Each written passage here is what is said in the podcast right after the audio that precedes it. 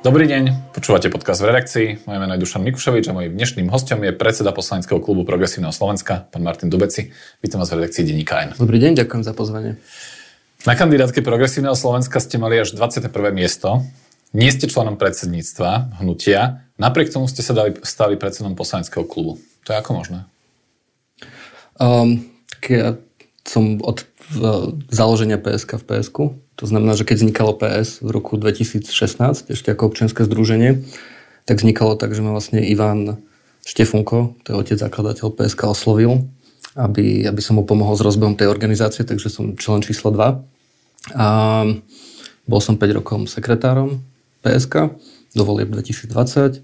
Stále som nejako bol v kontakte s našim vedením strany a asi patrím medzi ľudí, ktorí majú aj nejaké skúsenosti s parlamentom, čo sa týka toho, že som tam pracoval na rôznych zamestnaneckých pozíciách, asistentských pozíciách, tak e, keď sa vyberala najvhodnejší človek s najhodne, najlepším profilom, tak asi kolegovia sa shodli, že by som to mohol byť ja. No, lebo je to tak, že z 32 členného poslaneckého klubu PSK boli vlastne poslancami len dvaja, pani Petrík a, a pán Valašek a teda vy ste boli aj poradcom podpredsedničky parlamentu pani Jurinovej, mali ste takú nejakú skúsenosť, čiže viete, ako to nahradiť? Ja som pracoval aj na analytickom oddelení Národnej rady a proste aj iné veci. Hej. Čiže viete, ako, ako to na hradnom kopci chodí, takže preto, preto si vás vybrali, hej? Myslím, Nie je vlastne, že tento stav, to, že vlastne nemáte až tak veľa skúsených ľudí a že vlastne 21 kandidátky predbehne všetkých členov predsedníctva v nejakom, povedzme, že uh, v nejakej funkcii v parlamente, tak trochu aj dôkazom toho, čo vám vyčítali pred voľbami, že až toľko skúsených ľudí v skutočnosti nemáte? To vôbec nie. Ja si myslím, že to ukazuje, myslím, že to ako funguje momentálne náš poslanecký klub, ukazuje, že tí ľudia sú absolútne pripravení na tú prácu. Ja aj, prác, aj rolu toho predsedu klubu vnímam najmä v takej ako servisnej role, aby teda sme koordinovali fungovanie klubu, aby som komunikoval s kanceláriou Národnej rady. Ja sa veľmi teším z toho, že môžem vytvoriť dobré pracovné prostredie pre všetkých mojich kolegov a kolegyň, aby mohli robiť svoj mandát mohli sa sústrediť na to, čo robia. A toto je absolútne akože, myslím si, že v ničom výnimočná situácia. Ako predseda klubu chodívate na poslanecké grémia, kde sa riešia praktické záležitosti okolo prebiehajúcich schôdzi a podobne. Tam sedia predsedovia klubov a vedenie parlamentu. V akej atmosfére tieto schôdzky prebiehajú? Je to taká... No, pán predseda parlamentu veľa a rád hovorí o novej politickej kultúre. A ono, vlastne tie, gre, tie gremiálne porady prebiehajú za tou stenou, vlastne ako je rokovacia sála, tak vlastne tam je tá drevená stena a za ňu sa ide dozadu, tak tam ako keby taká druhá rokovacia sála, malička, tam sa stretneme a z tých rečí o politickej kultúre potom tam žiaľ sa najmä bavíme o mocenských rozhodnutiach väčšiny. Ako ono to nie je veľk, veľká diskusia, naozaj to prebieha najmä tak, že tam prídu už dohodnutí kolegovia z väčšiny vládnej, zhruba nám oznámia, ako to bude, my si niečo povieme a všetci sa rozídeme. Takže zase by som nepovedal, že to je veľký poradný orgán alebo že by tam prebiehla nejaká fantastická diskusia. Že nie je to priestor, kde by opozícia mohla úplne ovplyvniť ako reálne ten chod parlamentu? Ako, myslím si, že tá diskusia je slušná, nikto tam nikomu nenadáva, v tomto, v tomto je ako fajn, ale myslím, že to je dosť nízka ako latka, keby to malo byť len o tom. Ale reálne proste tam nám je oznámené, ako veci budú fungovať a a potom si to väčšina odhlasuje. Aký najbizarnejší zážitok ste si odtiaľ odnesli? Pozrite, to orgán, v ktorom sedí aj Luboš Blaha, aj pán Huliak, aj pán Andrej Danko. Tak uh, je tam taký veľký portrét Ludovita Štúra na uhorskom sneme. Taký celkom známy, keby ho asi diváci videli, tak ho spoznajú. Taký ten tak stojí. A je to taká kontrapozícia, že keď vidíte ten ako duch parlamentarizmu od 19. storočia v diskusii o tom, že jednoducho je to mocenské rozhodnutie, bude to takto a, a máme si na to zvykať, najmä keď vám oznámia, že bude nejaké nočné rokovanie alebo, alebo jednoducho, že to rozhodnutie väčšiny a takto to bude, tak to je potom taká zvláštna atmosféra. Z tých vašich skúseností z minulosti, že je to až také neštandardné? Nespravovali sa tak vlastne všetky vládne väčšiny v minulosti? To je jedno, či pravicové alebo lavicové, alebo aké? Je, je, ale úprimne, že ja tento argument počúvam veľmi dlho a v rôznych kontextoch, však sa o nich asi budeme rozprávať aj o skrátenom legislatívnom konaní a tak ďalej, ale popravde mňa to už fakt nebaví počúvať, že my sme nový poslanecký klub, my s tými spormi, ktoré tam tí ľudia majú, naozaj nič nemáme a je úplne legitimné naše očakávanie, že keď si tam prídeme a očakávame, že skrátené legislatívne konanie bude naozaj skrátené legislatívne konanie, bude dôvodné alebo nočné rokovania sa budú diať len v mimoriadných prípadoch, však niekedy treba rokovať noci, to je úplne fajn, ale naozaj je to mimoriadne, tak na mňa ako argument, že však ale robilo to, sa to v 8., 7., 6., 5. období, robilo. Hej? Ale akože ak naozaj niekto tvrdí, že chce robiť novú politickú kultúru ako pán predseda, tak namiesto tých akože rečí, ktoré, ktorí tam rečí, tam majú ľudia plno, ale tie činy proste sú v ostrom kontraste, takže mne to je jedno, že sa to robilo v minulých obdobiach. Myslím si, že by to malo byť inak. Ak by sme my boli vo väčšine, tak by sme to robili inak určite. Opozícii sa už niekoľko týždňov obštrukciami darí oddeliť prijatie nového trestného zákona a zrušenie úradu špeciálnej prokuratúry. Dokedy je táto taktika udržateľná? Je udržateľná do, do to, kedy kým ju nestiahnu ten zákon. Ako z našej strany, my, my sme vlastne dnes uh, bolo, bolo ukončenie písomnej rozpravy a prešlo sa na um, ústnu. To je také procedurálny akože ťah len. Ale len k skrátenému legislatívnemu Len, len skrátenému legislatívnemu Ešte, nie k podstate samotné, teda nie k samotnému zákonu. Áno, a už len v tomto momente proste sa na novo prihlásilo 61 poslancov do tej rozpravy, čo znamená, že len táto rozprava by mala ísť do budúceho týždňa to, a ešte má prebiehať proste niekoľko ďalších rozpráv toto je taktika, ktorú my sme pripravení udržia, udržiavať niekoľko týždňov, ak by k tomu malo dojsť. Ja jej rozumiem z hľadiska opozície a to som tu hovoril, aj keď tu boli koaliční poslanci. Na druhú stranu je to tak, že vlastne tá schôdza decembrová sa možno natiahne až v podstate do januárovej schôdze a zdá sa, že vládna koalícia môže mať problém s príjmaním niektorých zákonov, na ktorých možno, že by ste sa aj vy s nimi zhodli, že sú potrebné a prospešné. Oni to hovorili pri štátnom rozpočte, ale x ďalších. Vidím to na nervozite niektorých ministrov, ktorí potrebujú jednoducho niektoré veci prijať a vidia, že proste, že nebude možno ani priestor, aby to vôbec možno, mohli prijať. Mm, čiže spýtam sa ako keby za tých koaličných poslancov, že neohrozuje to v niektorých momentoch už aj ako keby chod štátu? No, to je jednoduché procedurálne riešenie a môžu prerušiť rozprávu o tomto bode. Môžu prerušiť, môžu prerušiť na celú schôdzu, ak sú nejaké super urgentné veci, ktoré musia prísť, len ja už vidím, aké sú skrátené legislatívne konania teraz MPK a vo vláde a to sú ďalšie nápady fantastické tejto vlády, takže nič urgentné tam zase tak nevidím, ale budíš, však jeden minister nás už aj oslovil, že by chcel teda prezentovať jeden svoj návrh, tak OK, možno tak, takto sa to robí. Minister dopravy? Či? Áno, minister dopravy a to je, myslím, úplne štandardné, korektné a veľmi radi ho privítame na poslaneckom klube, ale každopádne bude schôdza, ktorá začne 31. Ak, je, ak vládna väčšina má pocit, že sú tam dôležité veci, môže pre, prerušiť rokovanie o tomto bode, nech sa páči a, a, a aspoň teda sa ďalej oddiali príjmanie USP. Teoreticky môžu spraviť ešte jednu vec, a to predseda parlamentu má, parlamentu má túto kompetenciu, aj keď nie pri rozprave o skrátenom legislatívnom konaní, ale pri rozprave o samotnom tom zákone, teda o trestnom zákone a a faktickom, ktoré, s ktorým súvisí zrušenie úradu špeciálnej prokuratúry, tak si môžu odhlasovať, že rozpráva bude len 12 hodín na dovidenia. Máte avizo, že to možno spravia? Momentálne, viete, celkový dojem z fungovania koalície je taký, že ja ráno prídem do práce ako predseda poslaneckého klubu opozičného, ja netuším úplne, že čo plánujú oni robiť. Mne sa zdá, že keď sa spýtam v rôznych kluboch, rôznych predsedov alebo, alebo nejakých iných významných a menej významných poslancov, tak sú absolútne zmetení z toho diania. Tam sa rozhodnutia robia neviem, ad hoc, zrejme pán predseda s nejakým svojim úzkým okruhom ľudí. Takže môžeme len typovať. Momentálne sa tvária, že to skracovať nechcú kvôli tomu, že by to bol veľmi silný argument pre konanie pred ústavným súdom obmedzovanie nejaké rozpravy, ale ak sa tak rozhodnú, tak nech sa páči, je to na nich. Ale môj dojem najväčší z toho celého procesu, ktorý prebieha teraz je, že aj oni sami nevedia, že čo s tým. Uh-huh. A, a že to, to, ten moment toho prekvapenia z toho, ako tá rozpráva ide a ako vlastne ju diskutujeme, však aj my diskutujeme vecne, my tam nerobíme nejaké ako šialenosti, nečítame tam telefónny zoznam, naši poslanci vystupujú úplne k veci a nevedia úplne čo s tým. Na druhú stranu boli také momenty pri tej rozprave, uh, napríklad pri kompetenčnom zákone, ktorý predchádzal tej debate o trestnom zákone a ktorý ste naťahovali tiež, aby sa vlastne natiahlo všetko ostatné, uh, tak poslanci opozície vtedy čítali zoznam o 800 správnych poplatkov, ktoré sa mali zvyšovať čo technicky bolo možné sa na to pozerať, že je to vlastne súčasťou tej debaty, ale naozaj, že bolo to čítanie tých poplatkov. Ano. Trošku medzi nami okolo toho boli akože srandičky medzi opozičnými poslancami, hlavne akože neskôr večer. No nie je to niekedy práve, že to v skutočnosti tá debata už nie je vecná? Na 95% času, ktorý tam trávime, tá diskusia je naozaj vecná. Ako pripúšťam, že možno pri naozaj, že o 19.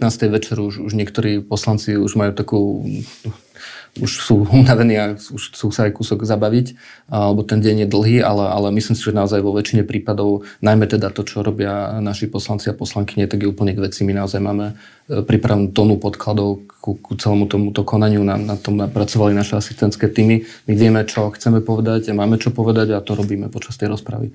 Popri opozičnej obštrukcii prebiehajú protesty v uliciach, a tiež už vlastne, že niekoľko týždňov. Opäť je tá otázka, že Dokedy vlastne majú byť tie protesty? Kedy bude ten moment, kedy opozícia bude uvažovať, že ich na čas preruší alebo stopne? Aká je vlastne že tá vaša vízia, že, že kedy, ako často vlastne volať ľudí do ulic? Mm, takto podľa sa na to treba pozrieť celkovo a to jedna, jedna aj druhá arena so sebou súvisia. To, čo sa teraz deje, je, že my získavame čas a ten čas nie je nepodstatná vec v tomto celom. Vidíme, že vlastne vďaka tomu, že sa, že sa postupne tá rozpráva natiahla, tak mali možnosť sa vyjadriť aj Európska prokuratúra, rôzne odborné kapacity, prebieha tom diskusia a zároveň to nastavuje agendu, lebo dnes, viete, veľmi často sa hovorí, že Robert Fico určuje témy a on je ten, vlastne preto je ten úspešný politik, lebo on to vedel diktovať. Dnes sa zdá, že on to nevie diktovať. Napriek tomu, že on si myslel, že to, on nám to nadiktuje týmto všetkým, tak sa celý ten celý ten, ten rámec otočil a dnes sa bavíme o ako promafiánskom balíčku naozaj. A to, lebo toto je, je to jeden promafiánsky balíček, ktorý znižuje tresty za, za, za ťažkú kriminalitu. Jediný, komu slúži, je, uh, sú kriminálnici. Jediný, kto by išiel protestovať do ulic, keby organizoval tie protesty, on by boli kriminálnici, lebo ja si neviem predstaviť, že by ľudia išli do ulic uh, voliči Smeru a že znížme ich, hej, tie tresty, znížme ich. Hej. Toto by nikdy nespravili. Oni to sami cítia. No a teda späť vašej otázka. Teda je to naozaj je dôležité ten čas ten tlak, ten kontinuálny tlak je to, čo na Roberta, Roberta Fica funguje. A ja neviem presne, to nie je ani nejaká moja, moja agenda, ktorú ja sa presne, s ktorou pracujem, že aké bude to časovanie tých protestov, aj dramaturgia a tak ďalej, to robia kolegovia, ale to, čo ja viem, je, že čím dlhšie to budeme naťahovať, tým viac to zvyšuje náklady pre druhú stranu, tým viac vidíme nervozitu na tej druhej strane, tým viacej vidíme, že rozmýšľajú nad tým, že čo s tým a nevedia, čo budú robiť chyby. Problém je, že tá debata sa posunula do, toho, do upozorňovania na to, že nezamýšľaným alebo zamýšľaným alebo akýkoľvek, ale jednoducho dôsledkom tej zmeny trestného zákona nebude len to um, zníženie trestov, možno, že pre oligarchov a, a, a ľudí, ktorí boli obvinení uh, v minulosti, ale v skutočnosti aj obyčajných zločincov? No samozrejme, akože obyčajných zločincov, lúpačky, bytoch, autičkári, to je ako, tam, tam len naozaj, že, že tá, tá novela je technicky tak zle napísaná, že oni postupne objavujú rôzne chyby, ktoré v tom zákone sú. A to, ani vám, oni vám to aj medzi rečou priznávajú, že si to niekto na to sadol, poriadne si to prečítal, uvedomil si tie súvislosti. Nie je náhoda, že keď sa robí akákoľvek reforma veľkého kódexu trestného, či už akože trestného alebo občianského alebo iného, tak to sa robí roky. Lebo tam tie súvislosti sú obrovské. Oni napríklad, keď len robili novelu toho kompetenčného zákona v skrátenom legislatívnom konaní, tak urobili aj v ňom ešte technickú chybu. V jednej jednoduchej novele kompetenčnej, ktorú museli opravovať ešte predčerom, ak sa nemýlim. Cez prílepok nesúvisiacemu zákonu Presne tak. No to je absolútne absurdné, že pre, vrátilo sa nám veto prezidentky, otvoril sa zákon o cestnej a leteckej doprave a do ňoho robili už opravujúcu novelu na tú vec, ktorú sme, si, ktorú sme si tesne predtým schválili. No tak v tomto zákone je takýchto atomoviek 700 a každým dňom proste pribúdajú tie argumenty. Oni to vedia, preto aj uh, Peter Pellegrini už hovorí o tom, že však nejakú novelu urobíme a niečo mi generálny prokurátor povedal. Na druhú stranu uh, koaliční politici hovoria, že cieľom toho, že vy naťahujete celú tú uh, procedúru, že zvolávate ľudí do ulic, v skutočnosti to, aby ste vytvorili pôvodu pre kampaň prezidentského kandidáta Ivana Korčoka a že vlastne aj tie protesty sa podľa nich prelejú uh, do protestov alebo do mítingov uh, za Ivana Korčoka. To je pravda, či sa milia? Hm, samozrejme, že sa milia a nie je to pravda. Celá naša aktivita, ktorá súvisí s týmto zákonom, súvisí s tým, že tento zákon je promafiánsky balíček, ktorý chce pomôcť zločincom a mafii a zásadne ohrozí o, práva poškodených a je de facto amnestiou pre veľkú, veľkú časť trestných činov v ekonomickej oblasti, ktoré tu boli spáchané. A to, kto bude prezidentom, je veľmi dôležitá otázka. Ona súvisí, ale nie úplne priamo s touto vecou, ani s protestami priamo nesúvisí. Protesty nebudú o, prezidentskou kampaňou. A pritom obaja som mal podpredsedu SAS Branislava Grelinga, ktorý hovoril, že jeho osobný názor je, že protesty by sa mali nejakým spôsobom preliať do podpory Ivana Korčoka. Čiže oni si to nevymysleli, koaliční politici. Chápem, ale ja si myslím, že, že o, môj osobný názor je, že by bolo dobré ako tieto dve, dve veci držať od seba, čisto preto, že ja si uvedomujem, že o, tí ľudia na tie námestia chodia kvôli tomu, že nie ani kvôli nám, nie ani kvôli prezidentským kandidátom, chodia kvôli tomu, že ich hnevá to, čo sa deje so špeciálnou prokuratúrou a tak. A to treba rešpektovať. Ale zároveň treba povedať, že musíme sa veľmi vážne zamyslieť nad tým, kto bude prezidentom. My máme na to veľmi jasný názor a musíme všetko urobiť preto, aby sa tým prezidentom Ivan Korčok stal v marci a v apríli alebo tieto dve veci súvisia, lebo to, kto bude prezidentom, bude mať obrovský vplyv na tvorbu legislatívy, amnestie, všetko možné. Proste nemôžu mať všetko. A to, to, ako sa to dnes vyvíja, tomu je len absolútnym dôkazom. Musíte držať protesty a, prezidentskú kampaň oddelenie aj pre postoj KDH. Predseda KDH Milan Majerský teraz v najnočnom rozhovore pre postoj povedal, len čo sa protesty otočia na podporu jedného z kandidátov, KDH na nich nebude účastné. Čiže viete, že to musíte držať oddelenie, aby sa nerozbila jednota PS, SAS, KDH? Tak to myslím si, že je úplne legitimné, že, že, že je dôležité mať dobré vzťahy a partnerské vzťahy a počúvať sa navzájom a myslím si, že v mene ako je to jeden z mnohých argumentov, samozrejme, prečo, prečo je dobré k tejto téme pristupovať citlivo, lebo je to jednak aj dôvera partnerov, dôvera aj tých ľudí, ktorí na tie námestia chodia, že im proste nebudeme ich tlačiť do niečoho, čo možno oni sami tak necítia. Takže už nie, ja tento postoj KDH vnímam, je úplne legitimný a treba s ním proste nejakým spôsobom pracovať. Akú konkrétnu podobu bude mať podpora progresívneho Slovenska pre Ivana Korčoka? Um, tam, tam je jednak dôležité povedať, že tam sú aj isté právne obmedzenia toho, keď vlastne nezávislý kandidát a tým pádom, že finančné a iné veci, priama podpora by sa mohla rátať do, do finančných limitov, takže to je veľmi citlivá vec, lebo vlastne tie limity sú aj veľmi, mal, veľmi nízke pre, nezávis, pre nezávislého kandidáta. Je to veľmi, by som povedal, že nie je šťastná úprava pre nezávislého kandidáta, ktorý chce viesť kampaň niekoľko mesiacov, lebo už tie veci stoja toľko, že že to musia nad tým veľmi rozmýšľať ľudia, ktorí to chcú robiť poctivo, ak to chcú robiť poctivo. Um, takže myslím si, že to bude o nejaké, teda my celkovo budeme mobilizovať ľudí, aby im to nebolo jedno, aby išli k voľbám. Budeme ho slovne inak proste podporovať, aby, aby, aby, aby, aby teda bol úspešným kandidátom. Ale nie finančne. Finančne myslím, že to nebude možno. Uh-huh. Pozdáva sa vám, ako Ivan Korčok zatiaľ kampaň vedie? Myslím si, že áno. Myslím si, že je v ťažkej situácii jednak tým limitom, ktorý, nad ním vysí a jednak tým, že proti nemu stojí druhý najvyšší ústavný činiteľ, ktorý proste môže zneužívať celý ten aparát a celé tie výsady, ktoré má na to, aby de facto kampaňoval. Myslím si, že tá kampaň sa reálne začne možno za týždeň, dva a bude úzka, úzka krátka, intenzívna. Myslím si, že, že vďaka tomu kontextu, v ktorom sa nachádzame, tak zmobilizuje voličov. Peter Pellegrini by na to povedal, že aj keby pani prezidentka Čaputová kandidovala a uchádzala sa o znovu zvolenie v druhom mandáte, tak by tiež technicky využívala celý aparát, ktorý k tomu má mediálnu pozornosť vyplývajúcu z funkcie a podobne. Mm, viete čo, tak ako ja poznám pani prezidentku, tak si myslím, že by k tomu pristupovala oveľa, oveľa, oveľa citlivejšie. Existujú spôsoby, ako sa to dá urobiť elegantnejšie, než spôsob, ktorý by Peter Pellegrini, ale do toho ja teraz akože nemusíme sa tu hádať o tom, že e, kde bude mať svoje kampaňové porady, či v Národnej rade alebo na centrále, ale tak to už nech si to posúdi sám. Um, proste takto sú rozhodené tie karty. Ja si myslím, že je veľmi dôležité, že ľudia vidia, že to, čo sa deje, je až strašidelné, že sa tu bavíme naozaj o znižovaní trestov pre mafiánov a ich de facto amnestovaní. Čím viacej sa bude o tom rozprávať, čím ďalej tu bude téma, čo je pre mňa absolútne neuveriteľné, že oni to umožňujú, lebo to sú tí starí harcovníci, ktorí vedia robiť dobre ten politický marketing, tak mi príde šialené, že niekoľko týždňov to nechali takto ísť. Podľa mňa z toho krvácajú mediálne, politicky. Teraz neviem, že čo vyčítate, že to nezarezali rovno? No, akože teraz, keď sa do nich ako cítim, že mne to ako na, na, naozaj, že ja nad tým rozmýšľam ako keby aj no, proste za, za ako politický stratég alebo, alebo, alebo z tohto remeselného, remeselného pohľadu, že neuveriteľné, aké obrovské náklady im to prináša a napriek tomu to robia. Napriek tomu mohli by sme povedať, že lebo sú demokrati, nie? No nie, myslím si, že to robia preto, že oni chápu, že jedinou ideou tej vlády, lebo tá vláda naozaj ju nič nedrží pokope. Vy keď sa spýtate tých koaličných poslancov, že prečo, prečo vlastne to dali dokopy, no tak to vyšlo, OK, ale potom keď sa pri... Ja naozaj však chodím po tom parlamente a keď chcem nájsť niekoho, kto mi naozaj, že povie, že on tomu verí, že to je dobrý zákon, tá novela. Hej, že však my sa tak bavíme a akože oni povedia, však hej, aj máte pravdu, nemáte pravdu,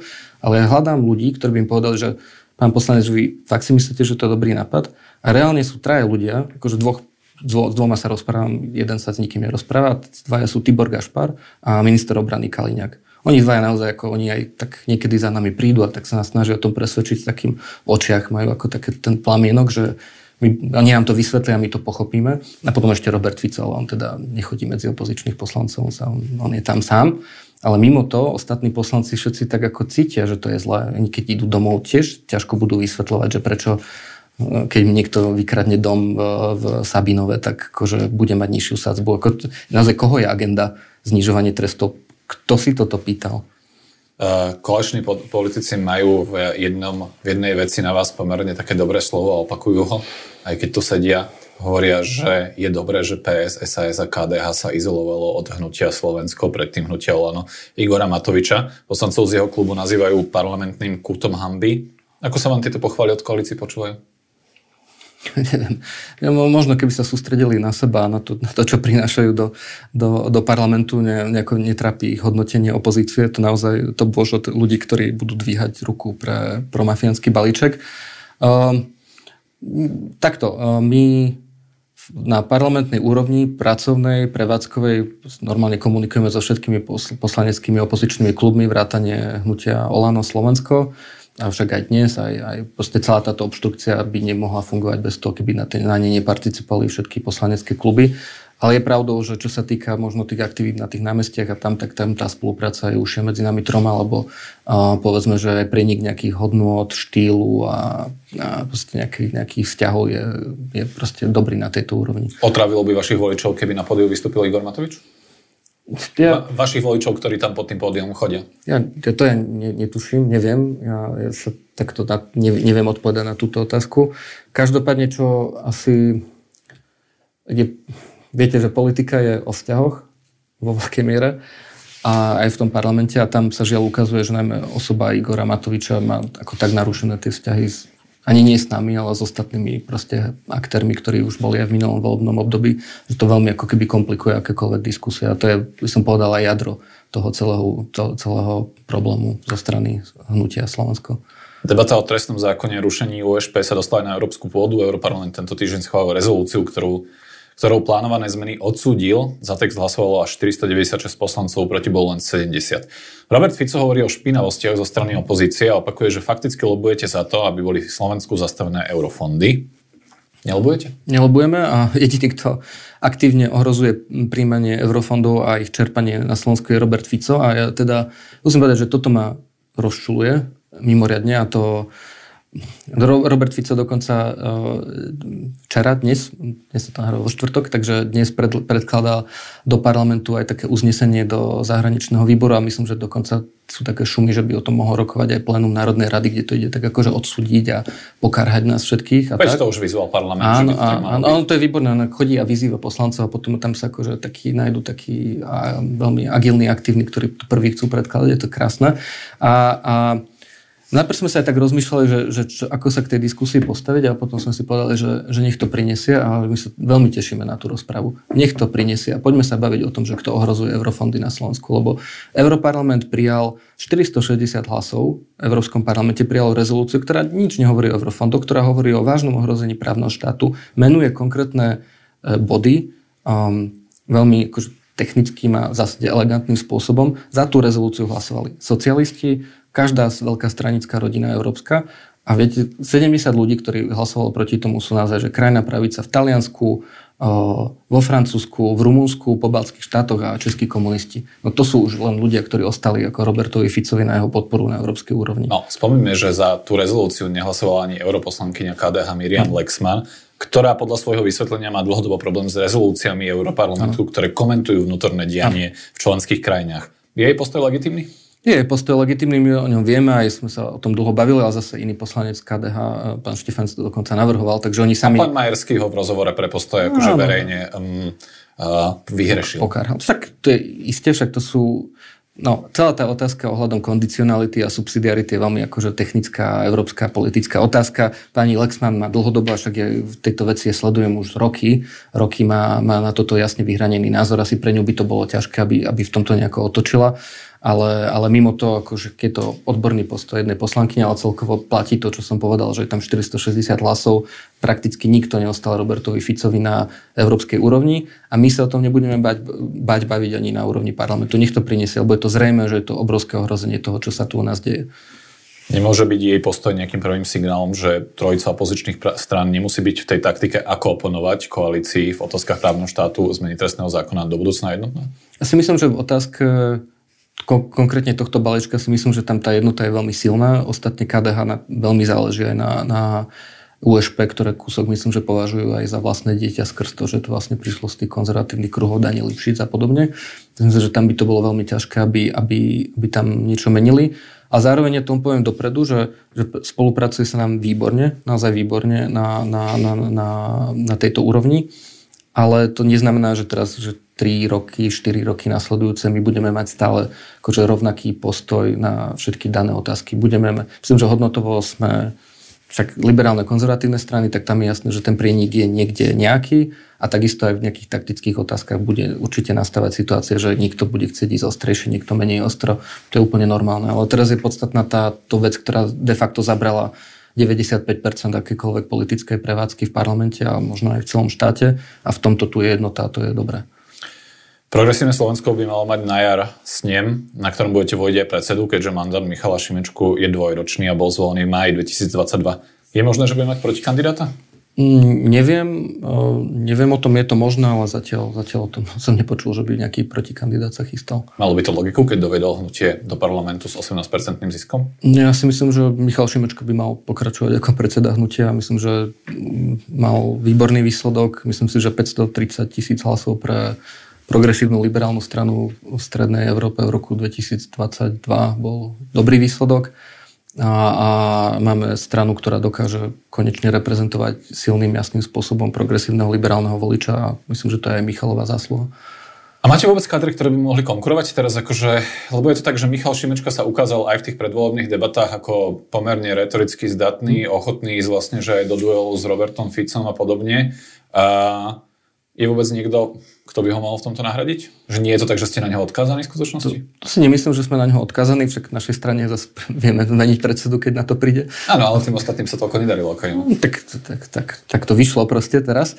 Ale, ale mm, nie, ako, ja celkovo priznám sa, že ja som veľmi hrdý na, a teraz poviem o celom poslaneckom klube, lebo napriek tomu, že však aj vy ste sa to pýtali v nejakej otázke, že či sú oni dostatočne skúsení, tak naozaj 17 poslankyň 15 poslancov v našom poslaneckom klube, ktorí majú naozaj že širokú, akože široké spektrum odborností rôznych profilov, však tej rozprave to vidno. Aj ostatní poslan, poslaneckých klubov to počúvame, že tí poslanci sú šikovní, vedia, naozaj hovoria k veci, máme obsadené všetky výbory kvalitnými ľuďmi, dokonca sme mali tlačenicu do niektorých výborov, že sme ani nemali dosť miest na to, aby sme vedeli obsadiť ľudí v školskom výbore alebo v životnom prostredí napríklad.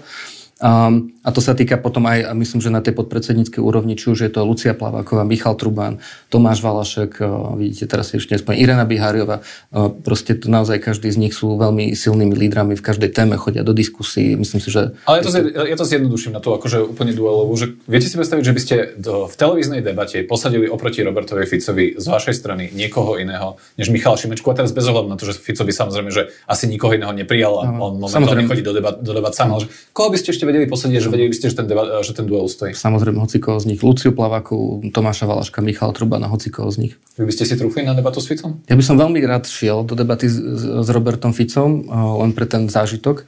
Ale žiaľ, myslím si, že pán Fico by so mnou nediskutoval. My sme pre neho príliš nízke kadre.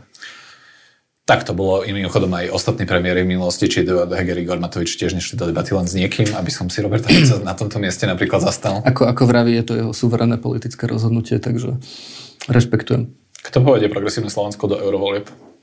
Je tom ešte interná vnútorná diskusia, bude rokovať o tom predsedníctvo a následne bude informovať. Uh-huh. Mm, súčasný europoslanec pán Martin Hojsik sa stal po Michalovi Šibečkovi podpredsedom Európskeho parlamentu. Malo by logiku, aby ste dali za jednotku niekoho, kto nemá tak vysokú funkciu v Európskom parlamente ako pán Hojsik? uvidíme to naozaj, že je to predbed nejaké diskusie. My chceme v tých eurovoľbách uspieť minimálne tak dobre, ako sme uspeli v tých posledných, to znamená, že, že ich vyhrať. A s dobrým výsledkom je to veľmi dôležité, aby, aby teda Slovensko malo kvalitné zastúpenie. A myslím, že je o tom nejaká interná diskusia, je výsledok, ako som povedal, bude, bude, pred, bude, info, bude vonku, keď bude vonku. Budete médiá informovať. Áno, presne tak. Ako ste povedali, ste bývalým kancelárom Progresívneho Slovenska, čiže vidíte do jeho vnútorného fungovania. Do akej miery môže 18 miliónový štátny príspevok, ktorý postupne počas 4 rokov dostanete, pomôcť vybudovať z Progresívneho Slovenska stranu, ktorá nebude mať povesť bratislavskej strany? Mm-hmm.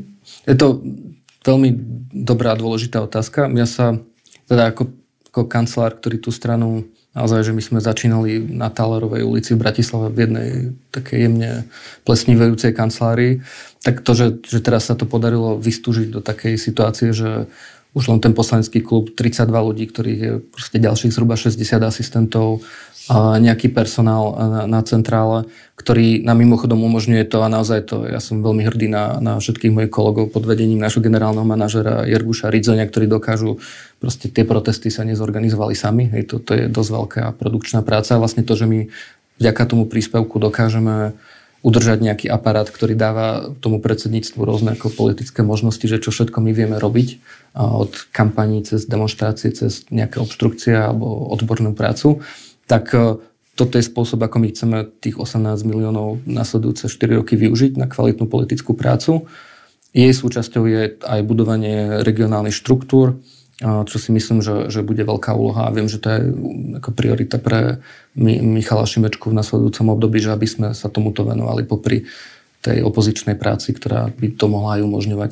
To znamená, však ja ja osobne napríklad žijem stále v Košiciach, ja si plánujem teda už otvoriť tú košickú poslaneckú kanceláriu aj s kolegyňou Mesterovou, byť v Košiciach najviac, keď, ako sa dá, keď nebude zasadať parlament, ostatní poslanci naši z regiónov tu myslím, že budú mať podobne a pripraviť sa kvalitne na komunálne voľby a, kde progresívne Slovensko stále nebo, nemá najsilnejšie zastúpenie nemá. na komunálnej úrovni. Viete vlastne, že podporili ste primátora Bratislavy, ale inak by sme tých príkladov o, našli menej. Čiže akože máte nejaké že meradlo, že čo, čo, čo, a, ako vyhodnotíte to, že či sa PS podarilo dostať do regiónov?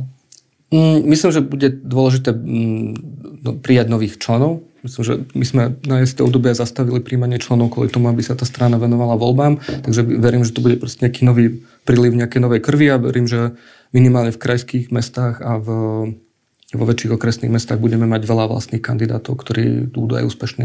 Na primátorov, starostov a poslancov. Čo je vaša osobná politická ambícia do ďalších rokov? Moja osobná politická ambícia je čo najlepšie viesť posla, po, poslanecký klub Nie naozaj aj keď, keď mi zasa z vášho výrazu tváre neveríte, ale mňa, moja práca... Nie, nie, nie, ja, ja vám verím, ale je to taká fráza, no tak si poviem. Nie, to nie, nie je to fráza. Mňa, no, musím povedať, že mňa moja práca mimoriadne baví. Naozaj je to, je to veľká radosť a čest viesť náš poslanecký klub. Ja ten parlament mám rád a, a naozaj sú politici a političky, ktorí ako po, po dvoch mesiacoch ako dostanú nejakú funkciu, tak asi rozmýšľajú hneď nad tým, ako budú mať tú ďalšiu. Tak ja som naozaj že v tomto tu spokojný a ja budem veľmi rád, keď, keď ten poslanecký klub bude 4 roky fungovať tak dobro, ako sa mu darí fungovať teraz, ak nie lepšie.